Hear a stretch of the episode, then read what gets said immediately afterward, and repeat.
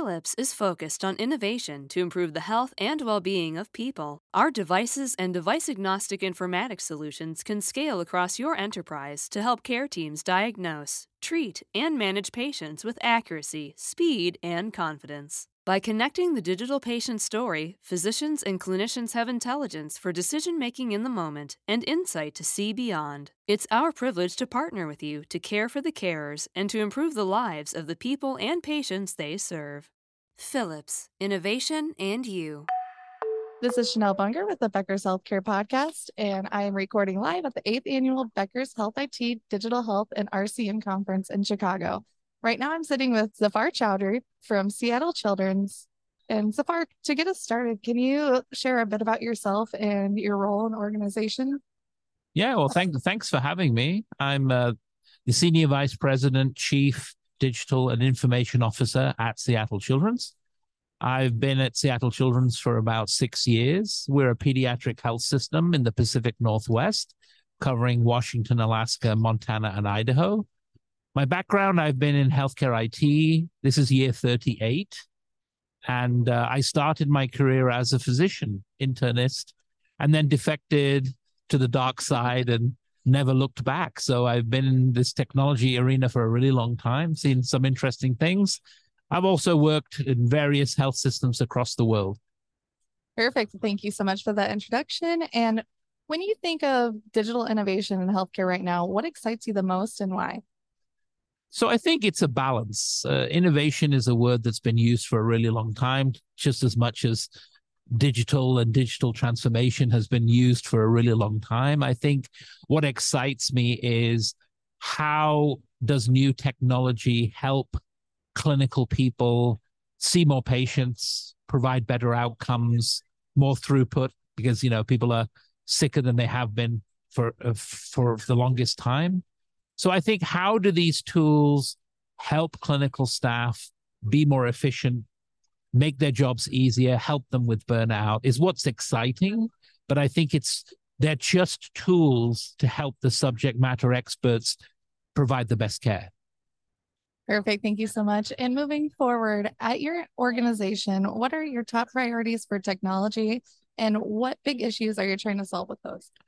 So certainly with the state of healthcare post pandemic, where we're not making as much money or if any money compared to pre-pandemic times, uh, cost improvement programs are the top of my list.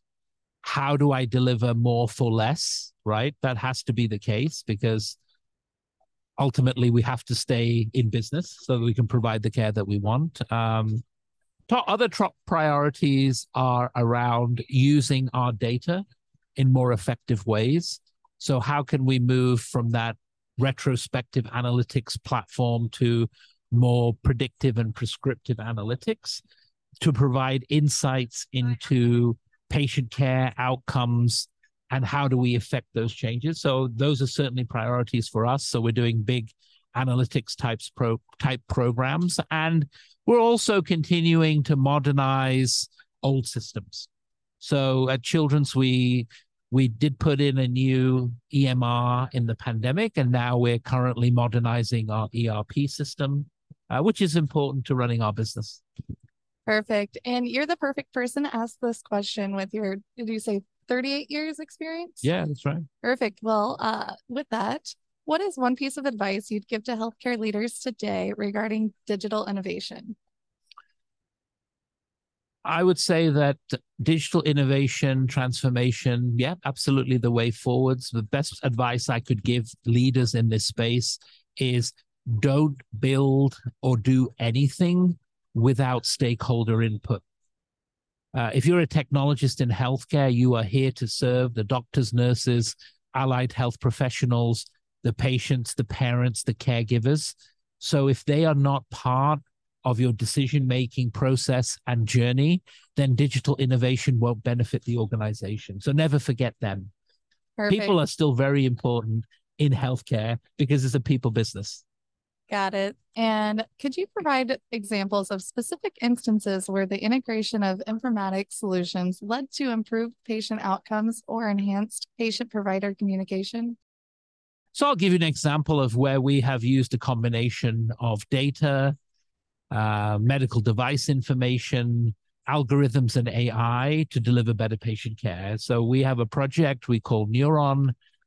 Uh, if you didn't know, kids who have brain surgery have a very high risk post brain surgery of having a stroke. And a stroke is a bleed in the brain, which, if you have, could lead to paralysis or even death.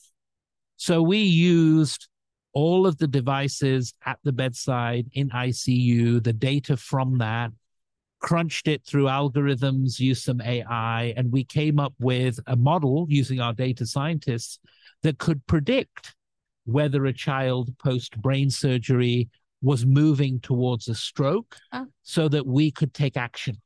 And if we took action, the stroke would be pre- prevented. I'm pleased to say that all the data we've used, all the work that we've done in collaboration with some of the brightest neurosurgeons that we have in pediatrics, we have a 100%, 100% prediction rate wow, in that amazing. space. And that's great, not only for the patient outcome, but great for the parent yep. and the caregiver, of right? Course. At the end of the day, everybody wants a kid to get better. We don't want to leave a kid paralyzed. And data, algorithms, scientists have helped us do that. Perfect. Well, looking forward five years from now, what do you think will be the most significant change in healthcare delivery and operations, and how can leaders prepare? I think five years from now, you're going to see more use of these automation tools that are currently coming along. So AI is the new buzzword. I like to think of AI as basically a bunch of algorithms and automation that's moving to the next level. So whether it's generational AI, whatever comes up next, uh, there will be more use of that. I think the focus will shift to subject matter expertise versus back office function. So whereas though we spend a lot of time running systems, watering and feeding systems, that's where these tools can automate. And then we can spend more time with the patient, uh, helping our clinicians have less burnout and actually delivering much, much better outcomes. Perfect. Well, this has been a very delightful conversation. Thank you for joining me. But before I let you go, is there anything else our listeners should know? I would leave you with the thought that no matter how much technology we put in, we in healthcare should never forget that it is still a people oriented business. And some of the biggest challenges you tend to have in healthcare are antiquated processes. So we should always solve for those pieces as well as just buying the next new shiny toy.